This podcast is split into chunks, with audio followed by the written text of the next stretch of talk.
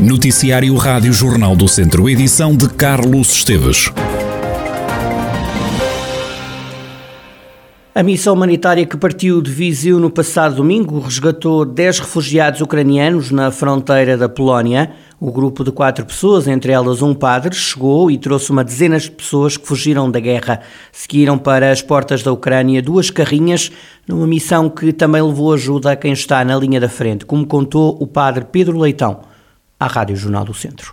Angariámos fundos necessários para podermos ir lá, levámos uh, medicação, levamos também uh, suplementos para bebés, uh, também alimentos, e portanto arranjados pela Caritas e pelo IPV, e assim nessa parceria lançámos-nos e fomos até à fronteira, até Médica, que é a fronteira da Polónia com, com a Ucrânia. Uh, lá deixámos os bens entregues lá no centro de refugiados e depois então trouxemos 10 refugiados cá para Viseu, já estão entregues. Alguns ficaram cá em Viseu, outros foram para outras zonas do país onde têm família, ah, ou estavam já à espera deles. A Viseu chegaram um casal de idosos que ficou a viver com a filha, uma mulher com um filho que está agora junto de amigos e uma mãe com três filhas que foram alojados pelos serviços sociais da Câmara de Viseu. O padre Leitão conta como é que encontrou o grupo. Ao início lá estavam todos um bocadinho apreensivos, porque, eh, aliás, tinham acabado de chegar de uma zona de guerra, ficaram sem nada. Pessoas que estavam nas suas vidas normais e que de um momento para o outro viram despejados de, de, tudo, completamente tudo, que viram as casas rebentar. Inclusive havia lá relatos deles a dizerem que ainda estavam a olhar para o lado e, e a casa deles rebentou. Eh, que estiveram num bunker, escondidos durante três dias, só com, uma luz, porque não podiam usar muita luz. Então tinham apenas uma lâmpada e estiveram lá dias fechados uh, a contarem estas situações, mas a contar de uma forma, quer dizer, tão fácil, de certa maneira, porque já estavam um bocadinho resignados, ou seja, uh, e chegaram ali que nós dizíamos alguma coisa eles faziam, que tinham uma submissão terrível porque vinham, de certa maneira, assustados e com medo, mas, mas vinham, pronto, também animados para olharem para um futuro melhor e, e vêm com coragem e, e alguma alegria à mistura. O padre Leitão reforça que encontrou pessoas sem expressão na fronteira, pessoas essas que não sabiam o que fazer e que andavam por ali a vaguear. O sacerdote revela ainda que muitos refugiados se depararam com outro problema. Demos-nos conta que havia ali muito tráfico humano, eh, porque parava qualquer carrinha, qualquer carro e as pessoas entravam porque não sabiam o que fazer, nem sabiam para onde ir e, portanto, houve ali muito desvio antes de chegarem ao centro, entre a fronteira, que estava muito bem organizada, as pessoas saíam e tinham logo medicação, tinham comida, tinham roupas, portanto estava tudo muito bem organizado. A ida para o centro era feita em autocarros, que, eram sempre poucos, estamos a falar de centenas de pessoas por minuto a passarem a fronteira, e depois muitas entravam em qualquer carro, em qualquer serviço e desapareciam, não chegavam ao centro, não chegavam a lado nenhum, estão desaparecidos, é mesmo assim. Portanto, há, deve haver ali um grande tráfico humano que está a funcionar e que nós demos conta, inclusive nós quando foi à fronteira mesmo, eu estacionei junto lá até de um cemitério e eram-se, que era na parte de trás, e viam-se lá pessoas a empurrar pessoas para as carrinhas, as pessoas irem livremente porque queriam era sair dali. Um relato impressionante do padre Pedro Leitão, que acaba de chegar da Polónia, onde ajudou a resgatar uma dezena de pessoas que fugiu da guerra. O anterior presidente da Câmara de Taboaço, João Ribeiro, foi condenado pelo Tribunal de Viseu a cinco anos e quatro meses de cadeia em cúmulo jurídico pelos crimes de prevaricação, participação económica em negócio e abuso de poder. O ex-autarca socialista foi condenado pelos crimes de que estava acusado pelo Ministério Público. Foram três crimes, em causa de ter ajudado a construir um hotel ilegal no Conselho. Os outros três arguídos no processo também foram condenados todos com pena suspensa. O antigo vereador na autarquia Alexandre Ramos foi condenado por prevaricação. O ex-arquiteto do município Luís Pertaroca viu provado o crime de violação de regras urbanísticas. Quanto ao revisor oficial de contas, Bruno Almeida, é apontado como cúmplice de João Ribeiro e acabou condenado pelo crime de participação económica em negócio. O hotel foi construído numa zona agrícola condicionada, violou o plano diretor municipal. O PDM autorizava só edifícios com dois pisos e não com três, como foi o caso. O diretor da Federação Portuguesa de Futebol, José Alberto Ferreira, lamentou que as obras da Academia Distrital de Futebol de Viseu tivessem sido taxadas com 23% de IVA. Na cerimónia de apresentação do espaço, o também antigo presidente da Associação de Futebol de Viseu referiu que esta infraestrutura deveria ter sido encarada como um promotor do desporto. Começámos por idealizar esta obra para gastar aqui 800 mil euros e neste momento gastámos 1 milhão e 900 mil. De, recebemos do Governo 35 mil euros, portanto, através de um projeto PRID, mas pagámos ao Governo cerca de 375 mil euros em IVA. 23%. Isto é que me dói, porque sendo uma obra de caráter social, portanto, de, do ponto de vista desportivo, contribui para a saúde e para a educação dos jovens, no final, portanto, andará muito perto dos 400 mil euros, portanto, porque pagamos IVA à taxa de 23%. Nem como IPSS somos considerados ou como autarquia para pagarmos apenas 6%.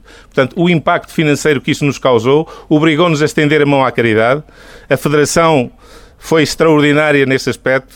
Já eh, foi aprovado o fundo em que nos garante um financiamento de 600 mil euros. As câmaras municipais foram fundamentais porque nos apoiaram também todas. Algumas, é evidente que ainda não cumpriram a sua obrigação financeira, mas estou certo que o farão mas foi decisivo, portanto, nós sabermos a fonte de, de receitas para podermos fazer toda esta despesa. O presidente da Câmara de Viseu aproveitou para garantir que a Academia Distrital de Futebol de Viseu vai ter total isenção de impostos municipais. Ruas diz que medidas como a que a autarquia viziense tomou são fundamentais no combate à desertificação. E já agora deixem-me sossegá-los, talvez, seguramente, com a isenção de impostos municipais. Podem isso, disto ter a certeza que eh, a Câmara não fará eh, esta tributação como eh, foi aqui referido porque sabemos exatamente que este tipo de equipamento que nos ajuda num processo que é fundamental. Eu gostaria de transmitir isto aqui, a preocupação que tenho pela demografia do país. Eu tenho uma preocupação enorme com este flagelo que nos atormenta a todos, a desertificação deste interior, que se por acaso não tiver equipamentos desta natureza, pontos de interesse para captar os nossos jovens, seguramente nós ter, teremos um país eh, assimétrico, um país cada vez mais eh, injusto, porventura até eh, poderá ser mais desenvolvido, mas é seguramente mais injusto. O secretário de Estado da Juventude e do Desporto, João Paulo Rebelo, diz que os fundos comunitários não ajudaram o desporto. O governante destaca, no entanto, o papel do programa de reabilitação de instalações desportivas. PT 2020 considerou as infraestruturas desportivas uma prioridade negativa e, portanto, o investimento desportivo uma prioridade negativa. Não houve dinheiro europeu nos últimos anos para infraestruturas desportivas. A verdade eh, é que, enquanto Secretário de Estado da Juventude e do Desporto, fiz duas coisas que me parecem, mais uma vez, passem modéstia, relevantes. A primeira foi garantir que o PT 2030, o PT 2030 volta a ter apoios para as infraestruturas desportivas. Mas, desde 2016 que exerce estas funções, era preciso fazer qualquer coisa no entretanto.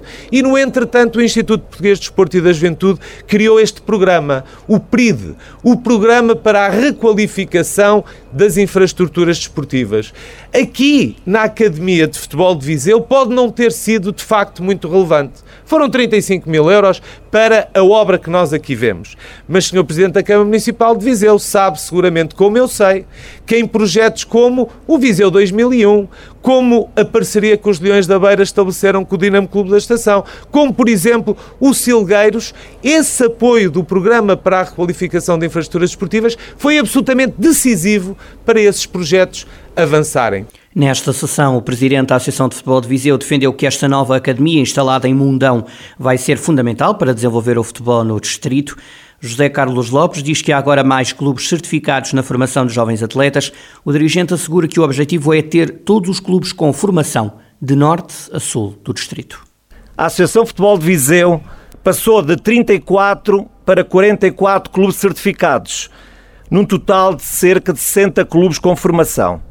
Este aumento substancial de entidades formadoras em tempo de pandemia reconhece todo o trabalho incansável dos clubes com o apoio dos nossos técnicos e dos da Federação Portuguesa de Futebol, no sentido de disporem de melhores condições estruturais e humanas para o desenvolvimento do futebol e futsal, quer no setor masculino, quer no feminino.